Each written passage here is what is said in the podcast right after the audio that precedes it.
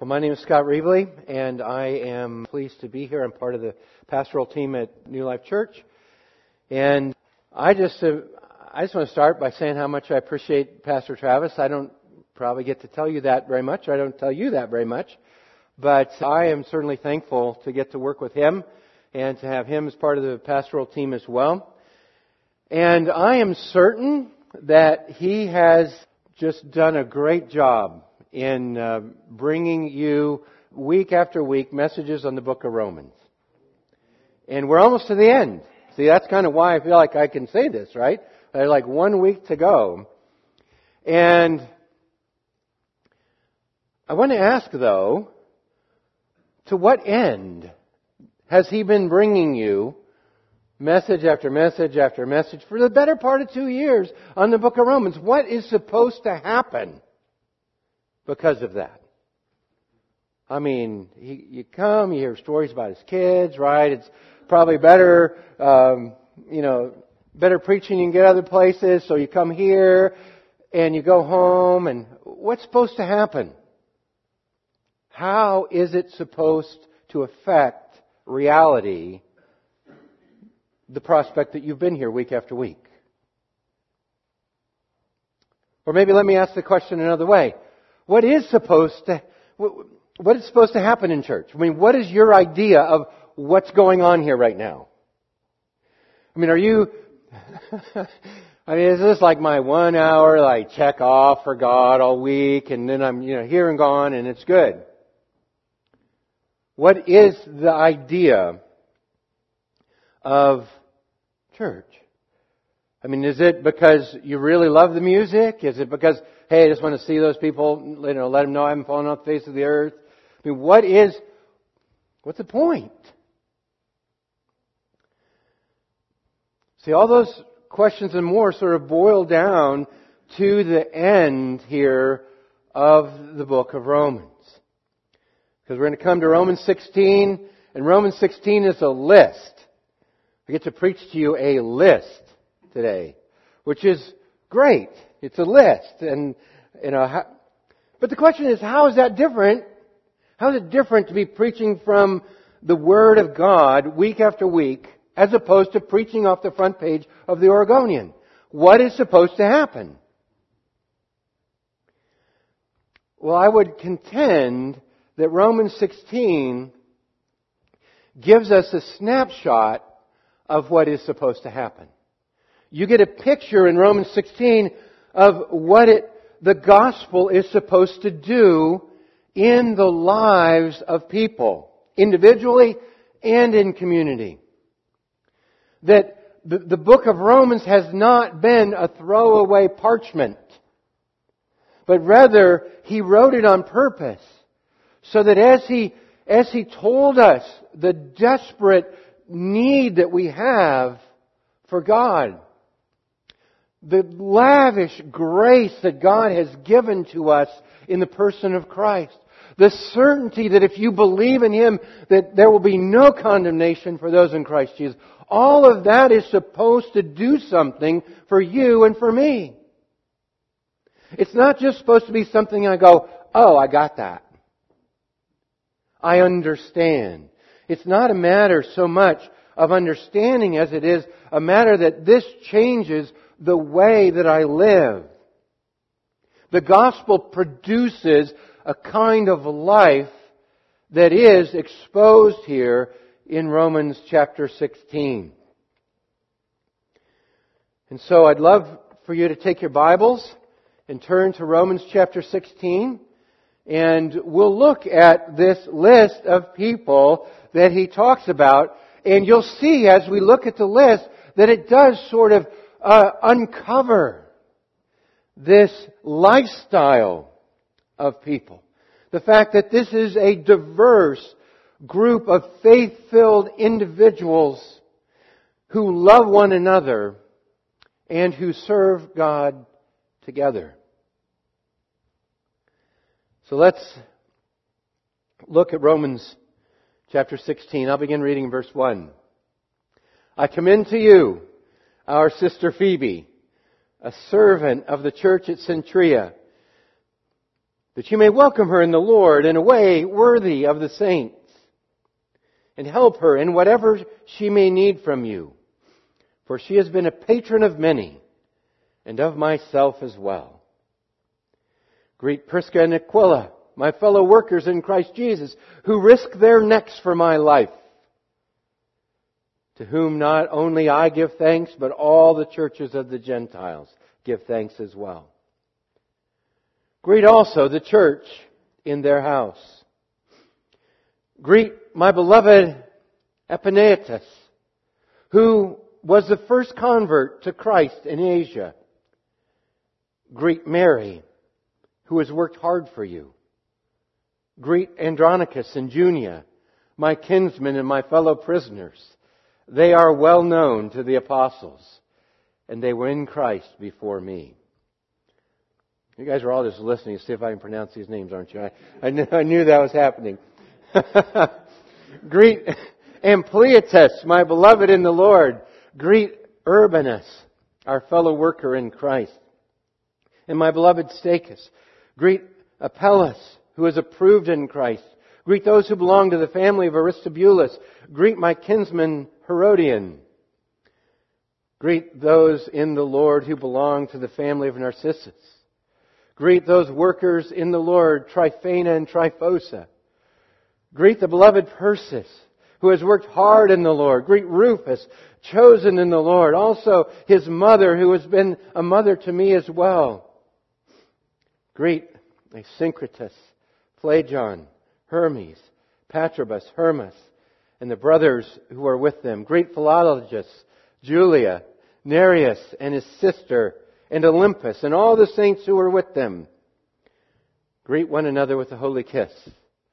All the churches of Christ greet you. So there you have a list of 26 individuals that uh, Paul is greeting at the, at the end of this letter. Uh, I imagine that he, you know, he is away from Rome right now. He's not been to the church in Rome.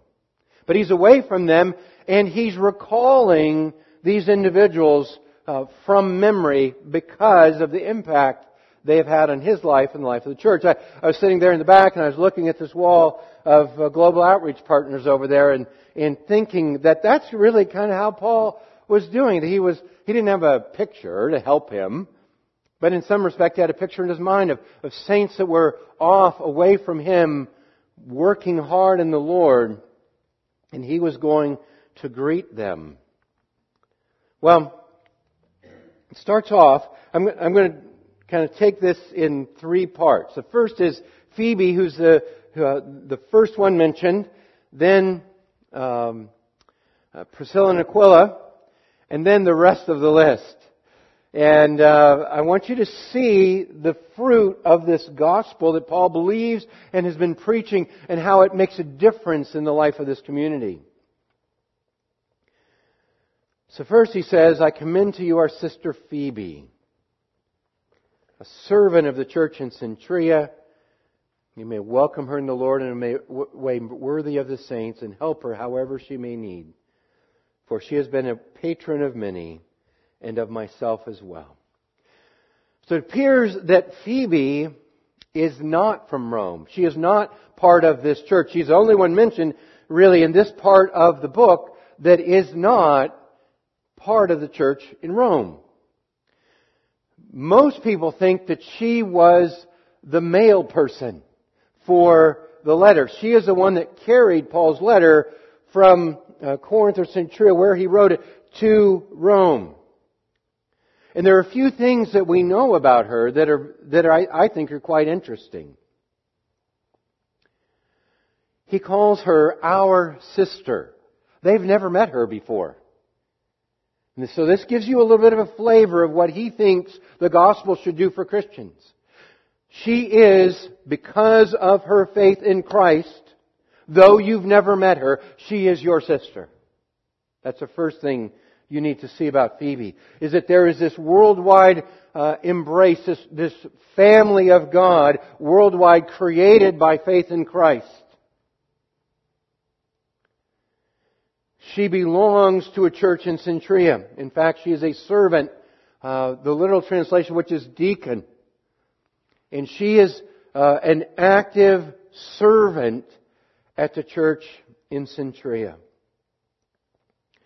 Now I want to point out, because I said this is what the gospel should do, right?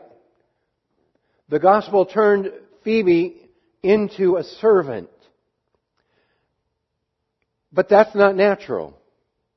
Notice what else we're told about her at the very end. It says, she has been a patron. Do you know what a patron is?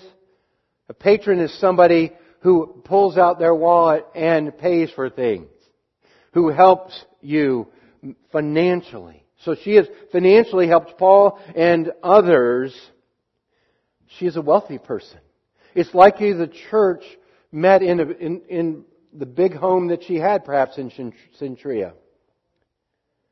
And I want you to notice, though, what the gospel does. The gospel takes this wealthy person, Phoebe, and turns her into a servant. No one but Jesus can do that. That is completely countercultural. She lived a life of privilege until she met Jesus. And that just as the Son of Man came not to be served, but to serve and give his life a ransom for many, Phoebe followed him in that and became a servant. And so here she, who knows why she's going to Rome? Some people speculate that uh, that the business that she ran perhaps was getting sued, and so she had a, a legal um, activity that she had to uh, execute in Rome. Who knows?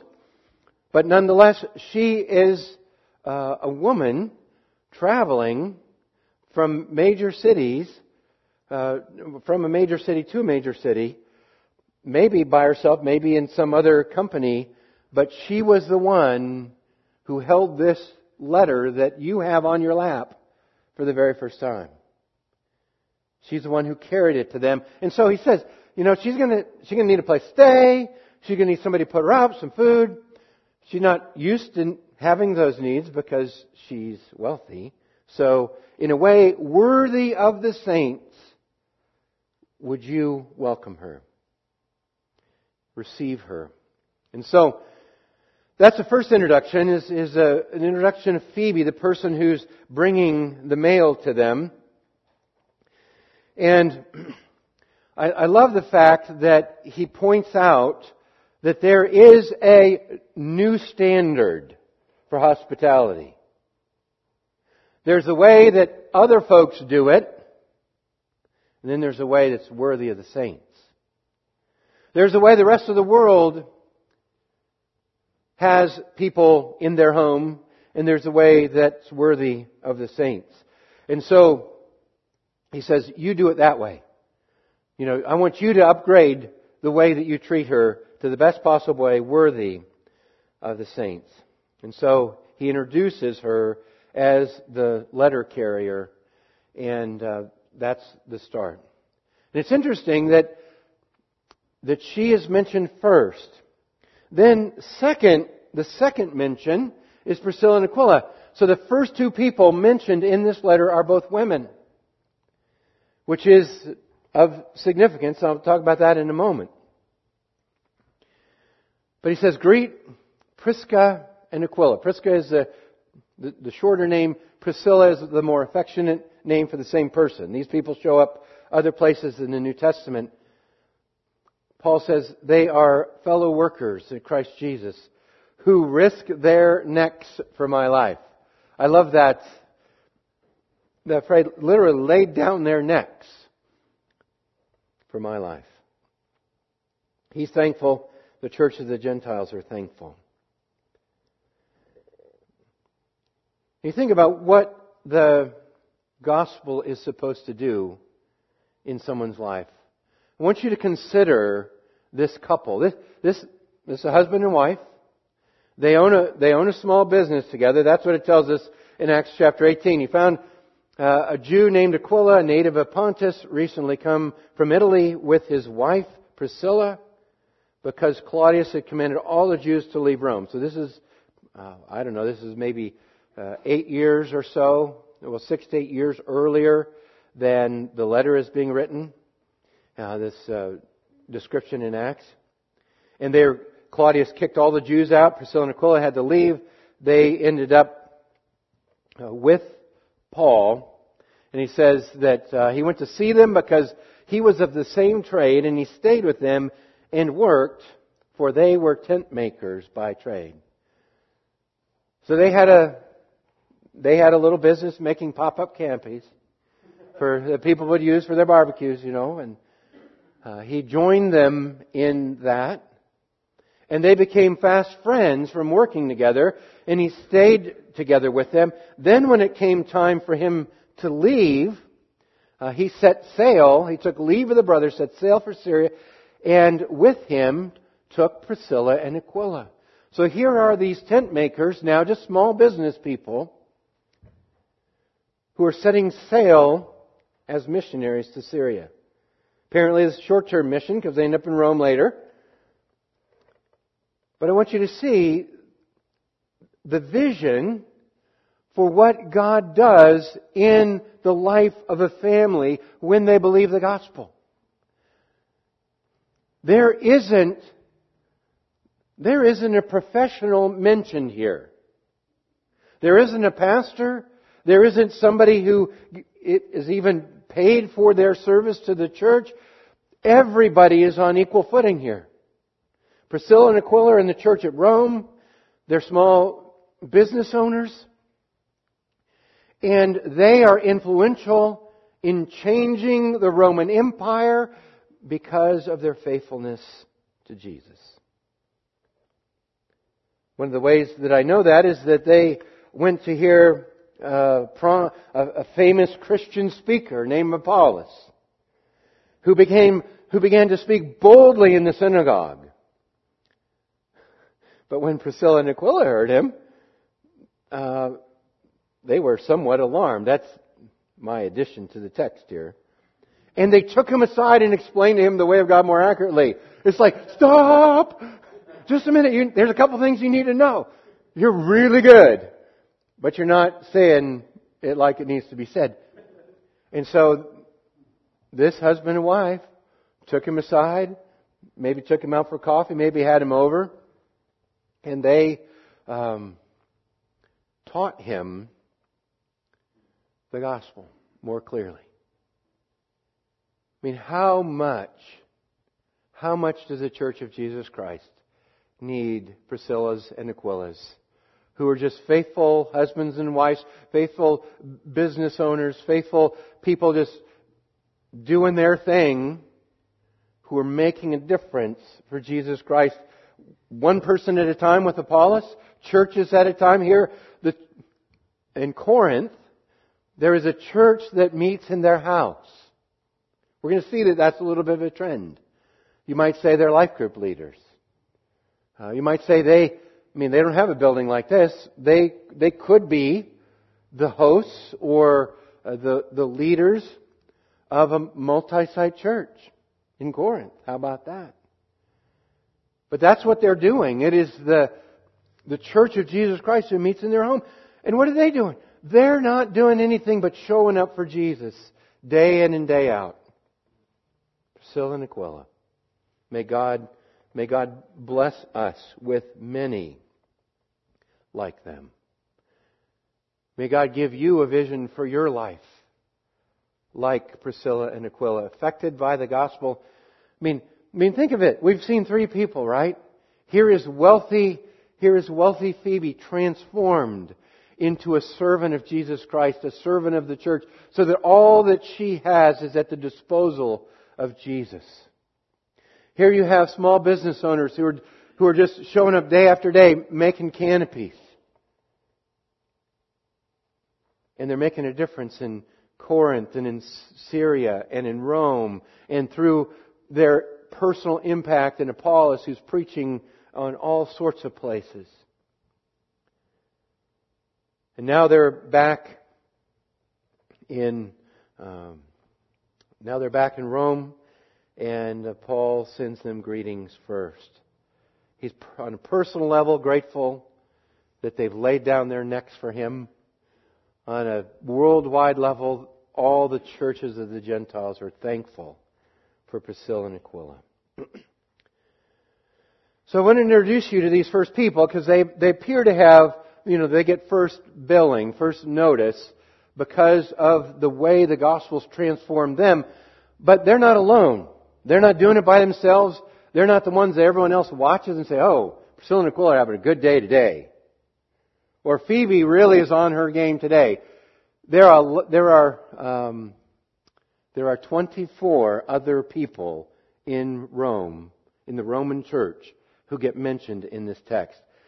And what I, what I hope to do is I, I'm going to take several passes through here because I want you to see what we have in this eclectic mix of people, this diverse church. What the gospel of Jesus is doing is making a church that is diverse. We've already struggled with this in the book of, Ro- in the, in the book of Romans.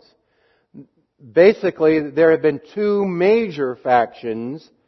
There are Jews and Gentiles. Romans 9 through 11 gives the, the theological reasons that they need to get along. Paul says, we will have no more of this division. And here are all of the gospel reasons. But that's not the only divide. If you, if you look at this list, and I'm not going to do this, there are, some people say the whole list are Jewish Christians. Others say there's, there's really only three that we can nail down as fully Jewish. Because they are kinsmen or family members of Paul. Which, there's no other explanation for that than that they're Jews. So this divide is present even in this list. The, the Jew-Gentile division in the church is being addressed. Some suggest that even in this list, all of these people are uh, people that need to be greeted, that need to be welcomed. In other words, they're not the stronger people. They're not the people with the power. They're the, the Jews that came back after the Exodus, uh, after they were kicked out by Claudius, like Priscilla and Aquila did. And so they don't have what they used to have. And they need other people to greet them. Now, when you're thinking about greeting, I mean, greeting is probably the most important word in this section because it comes over and over and over. And they're not, it's not like, you know, hey, how are you? Good to see you this morning. I don't think that's the kind of greeting that he has in mind. The hi. I mean, what's, what's that? Here's a command, and it's, it's in there, uh, you know, a dozen times. Say hi to one another. Even, even the most, even the most, uh, you know, personal, practical translations of your Bible don't say, say hi to one another. Somehow everyone knows it's more than that. The, the, the idea behind this is to embrace one another, embrace these people for me. Let them know they belong here. That's really what he's trying to say. When you see this list, I want you to tell, you know, remind all of them that, that they have a place here. So this is a little bit, uh, I'm just I'm going to tip my hand too much here, probably. But I have, um, I have a couple son-in-laws. Okay, the, the fact they're son-in-laws means they haven't always belonged to my family. My daughters have. Okay, my daughters come and you know see them and give them a big hug, right? But there was a time when these young men were intruders. they were they were coming after what was mine, and it was like a hi, how are you, right? But after time, after time, they proved themselves that they loved my daughters, and they asked for their hands in marriage, and they got married, and when they come to our home, they are embraced. They're part of the family. They belong now. That's the message here. over and over and over. Tell them that they belong. Tell them they have a place. Bring them all the way to the inside. That's what we're doing when we're talking about greeting them. So, I'm just going to make several passes. This one's too fast to really, uh, uh, I want to make this pass faster than I could if I read all the verses. But here are the women who are listed. Phoebe, Priscilla, Mary, Junia, Tryphena, Tryphosa, Persis, the mother of Rufus, Julia, the sister of Nereus. Okay, just like the gathering we have today, the church is full of women. It is full of women who are giving it up for Jesus. If you look, if you look carefully here, and uh, well, we'll see it. We'll see it in a moment. Whenever Paul says, well, you see it first with Mary. Greet Mary, who works hard. And anytime he says somebody works hard, she's a woman. They have been giving it up for Jesus and for the church. You see, and this, this isn't fundamentally about, you know, what is a woman's role, what is a man's role, what should a woman do, what should a man do. It's none of that. This is, I want you to make sure that these women who are giving it up for Jesus, who are laying their lives down, who are working hard, feel like they belong. Welcome them into the church.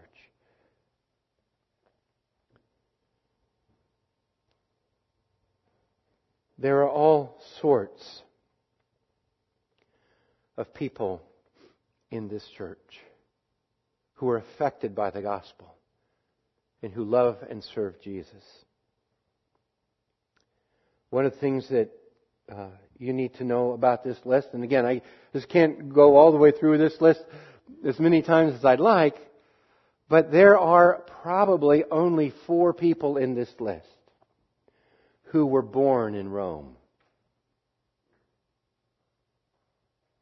Which means that this is a church of immigrants. This is a church of displaced persons. This is a church of people who are seeking asylum, perhaps, some of them.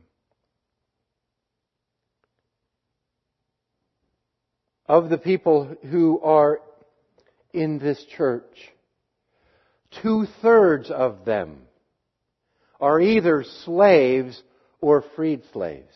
Think about that. Look around the room.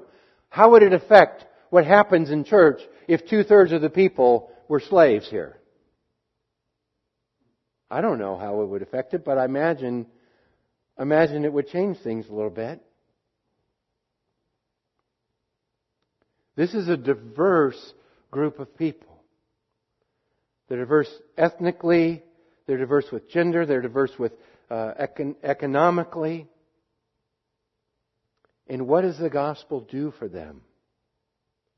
The gospel turns them into a group of people who love one another and serve each other. I will slow down and make a pass here, okay? Through here. Greet my beloved Epaenetus. Andronicus and Junia, my kinsmen, and my fellow prisoners. You don't get to be a, a fellow prisoner with Paul for doing nothing for Jesus. You get thrown in prison with Paul because the gospel has so gripped you that you can't not share it.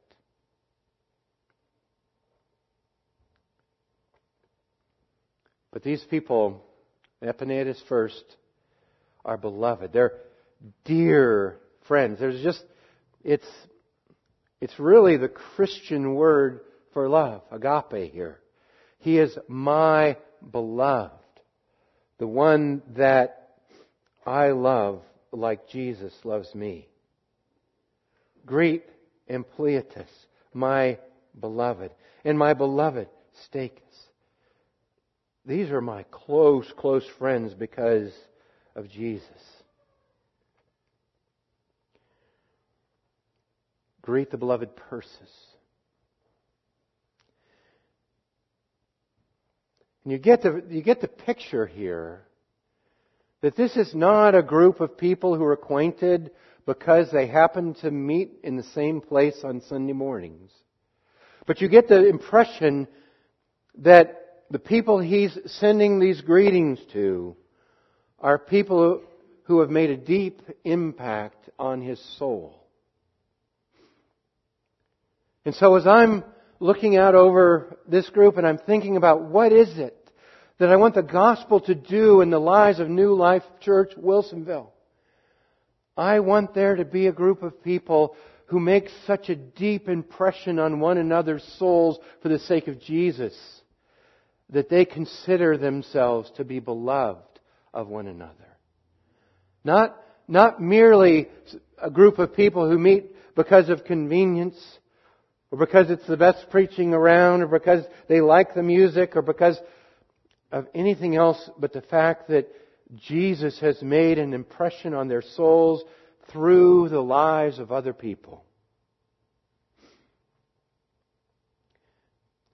And so the church is this, this beloved community, this community of friends, but it, it's even deeper than that. He highlights his kinsmen, he, his, his relatives, but then he goes beyond that. He, he tells us that Phoebe is our sister. He calls some of them brothers. We see that actually, see that next week, verse 17. And then he's talking here about Rufus and his mother.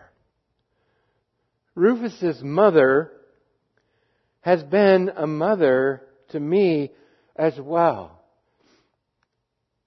I hope you had people like that in your life. I mean, Barb Stevens was like that for me. I mean, I probably had as many cookies. Let me say it this way. I didn't get in trouble when I had cookies at Barb Stevens' house. but I did at home. and uh, her son John played baseball with me, and we were next door neighbors and fast friends. And I might say, if I was writing this letter, greet John and his mother, who has been a mother to me as well. But you see, that is the way the church embraces each other. There are brothers and sisters, there are mothers and fathers. Not by blood, but by love. Made that way because they're loved by Christ. Well, I hope you, I hope that's clear enough in our pass through. There's one little detail that I think is super interesting that I'm just going to point out. It has nothing to do with the sermon. But we were talking about Rufus and his mother. Rufus's father is also mentioned in the scripture in Mark 15 as Mark is recording the walk of Jesus to the cross. Simon of Cyrene, whom you have heard about and will hear about when it comes time uh, for us to rehearse the cross and the resurrection in a couple weeks. You think he's the most famous person. He's not. Rufus is the most famous person, and the only way we can orient you to who Simon of Cyrene was, was to tell you that he is the father of Alexander and Rufus. That he's the father of this famous person, Rufus, who happens to be residing in Rome right now and is part of the church. So I just think that that's interesting that the gospel goes way back. This is way back to the beginning. And it affects the way that they love one another and the way that they treat one another as family. And so let me, let me make one more pass through here because I want you to see the other effect that it has is it makes people unselfish with their time and their energy and their money. It frees people from the identity that the things that they have in this world and the other things that they might do in this world give them their identity. Their identity is in Christ. and in serving Him. And here's Priscilla and Aquila, my fellow workers. Greet Mary, who worked hard for you. Greet Urbanus, our fellow worker. Greet those workers in the Lord. Tryphena and Tryphosa. Greet the beloved Persis who has worked hard in the Lord. You see, the people who make an impact, the people who have, who touch other people's lives are people who invest their time and their energy. I mean, Paul is, Paul is reaching out, asking that these people who worked hard might be included and embraced.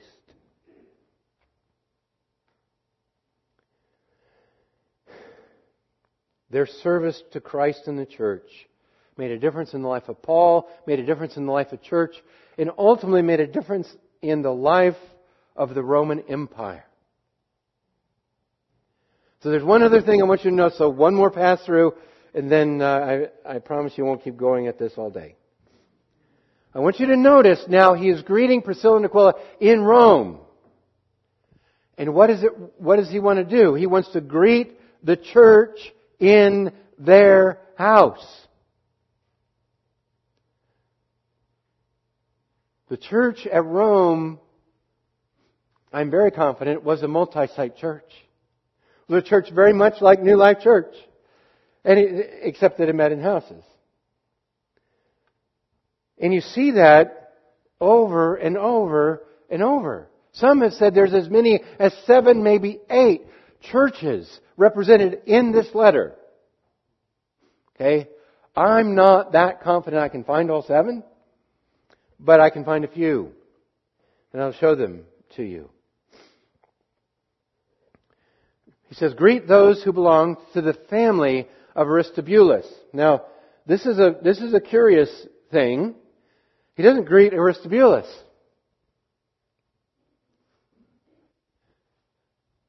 He greets, and he doesn't really greet the family. So that's a, that's a uh, ESV assumption. Greet those of Aristobulus is a literal translation. Greet those of Aristobulus. Now, is he greeting those who are part of the church that meets in his home? Are they greeting the family members and the servants of Aristobulus? Maybe. Why doesn't he greet Aristobulus? Some people think Aristobulus died. Okay, that's sad. Some people think Aristobulus wasn't yet a believer in Jesus. And so there are people who are believers in his family that get greetings from Paul, but not Aristobulus. I suppose that's sad too. Then they got the same thing with Narcissus. Greet those in the Lord who are of Narcissus, is the literal translation. And so, whether they're in his, his household servants and family, whether they are uh, a church that meets in his home, same, really same exact thing, although there must be some there who are not believers because he wants to greet those who uh, are in the Lord who belong to the family. Okay? And here, it's more clear. Your church leaders, the Syncretus, Phlegon, Hermes, Patrobas, and Hermas, and the brothers who meet in their home, the brothers who are with them. Of course, then there's leaders in this other church, Philologus, Julius, Nereus, his sister Olympas, and the saints who are with them. You see, that's the way the church organized. And whether you call it a multi-site church, whether you say they met in life groups, there are reasons that we try and organize the way we do at New Life Church. The, the Church of Rome was dispersed more than it was together. And yet all of them considered to be the saints in Rome, the Church of Rome.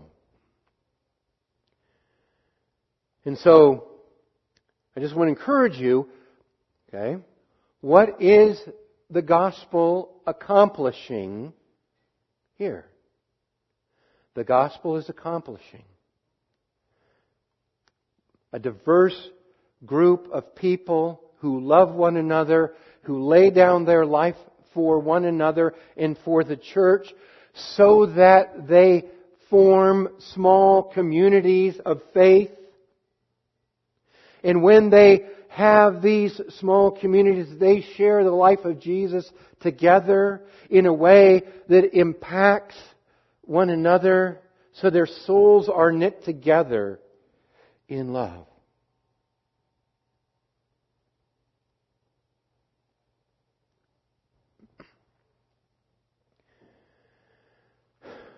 In case, in case you get the idea that what Paul is trying to do here, because that's the question, right? What is the gospel doing in the church in Rome? What is the apostle Paul trying to do in the church of Rome? What is Pastor Travis trying to do at the church in Wilsonville? Okay? What are we trying to do here? We are not trying to build a club that meets once a week.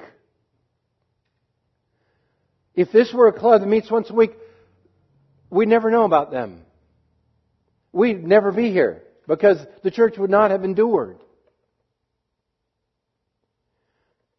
What he's doing is he's building this diverse collection of people committed to Jesus Christ, committed in love to one another, so much so that they lay down their lives for one another and the result is the transformation of the Roman Empire. I don't want this to, I don't want this to be lost on you. This is a letter to the church at Rome. There are 26 people listed. Okay? I'm assuming there are more.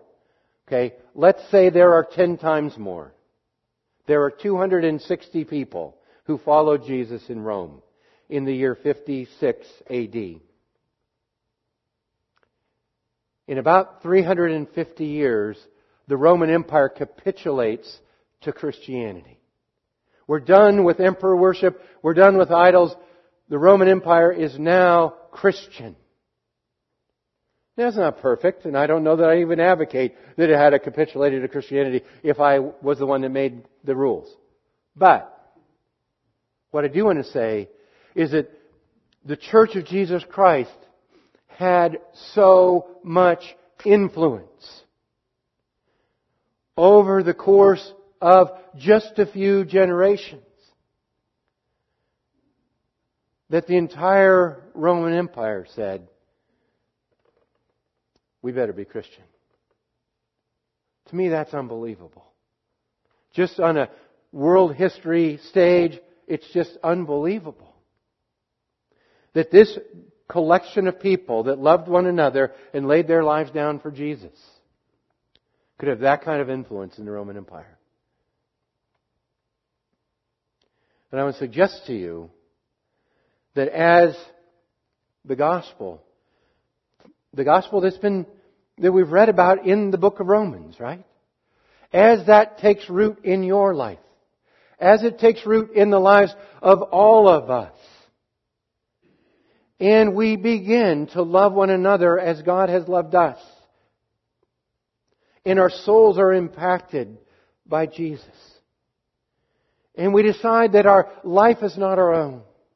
Our time isn't our own. Our money isn't our own. Our energy is not our own. We're for Jesus. Who knows? Who knows what God will do in Clackamas County and beyond? because of that.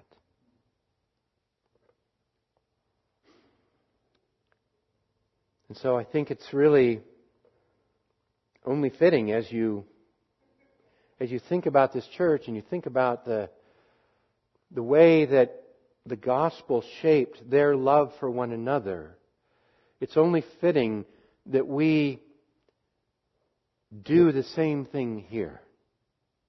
Okay? And by that I mean we ought to celebrate communion. The communion of the Lord. The fact that Jesus Christ has died, was buried, and rose again. And that that historical event makes a difference in my life today in your life today, in the way that our lives interact with one another today. So that we have a communion that the world can't share, that other people know nothing about, because it stems from lives that are connected individually and corporately to Jesus. And it's that connection, I think, that is the reason we call it communion.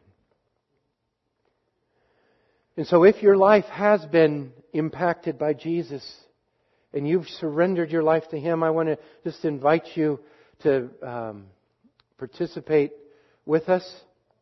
And, you know, if you're here and, and exploring Christianity, we're glad you're here and want and want you to do just that.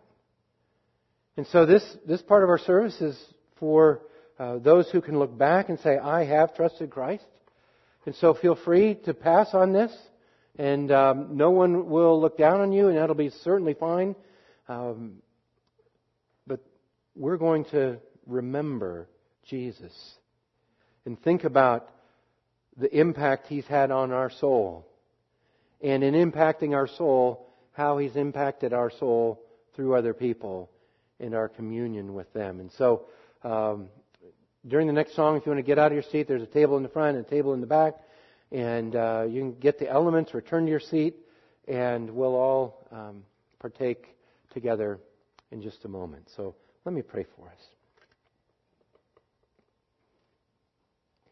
Our great God and Father, we are humbled by the fact that we need Jesus. We're not able to secure our own um, forgiveness. We're not able to secure our own freedom from sin.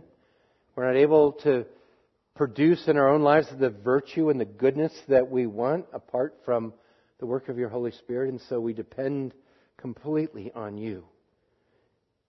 We need, first of all, to commune with you. But Father, you have made this world such that none of us are meant to be by ourselves.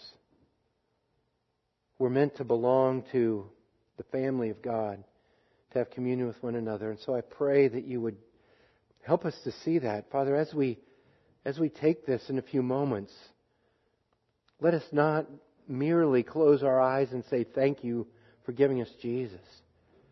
But Father, enable us to look around and say thank you for the other people in this room who have made a difference in my life.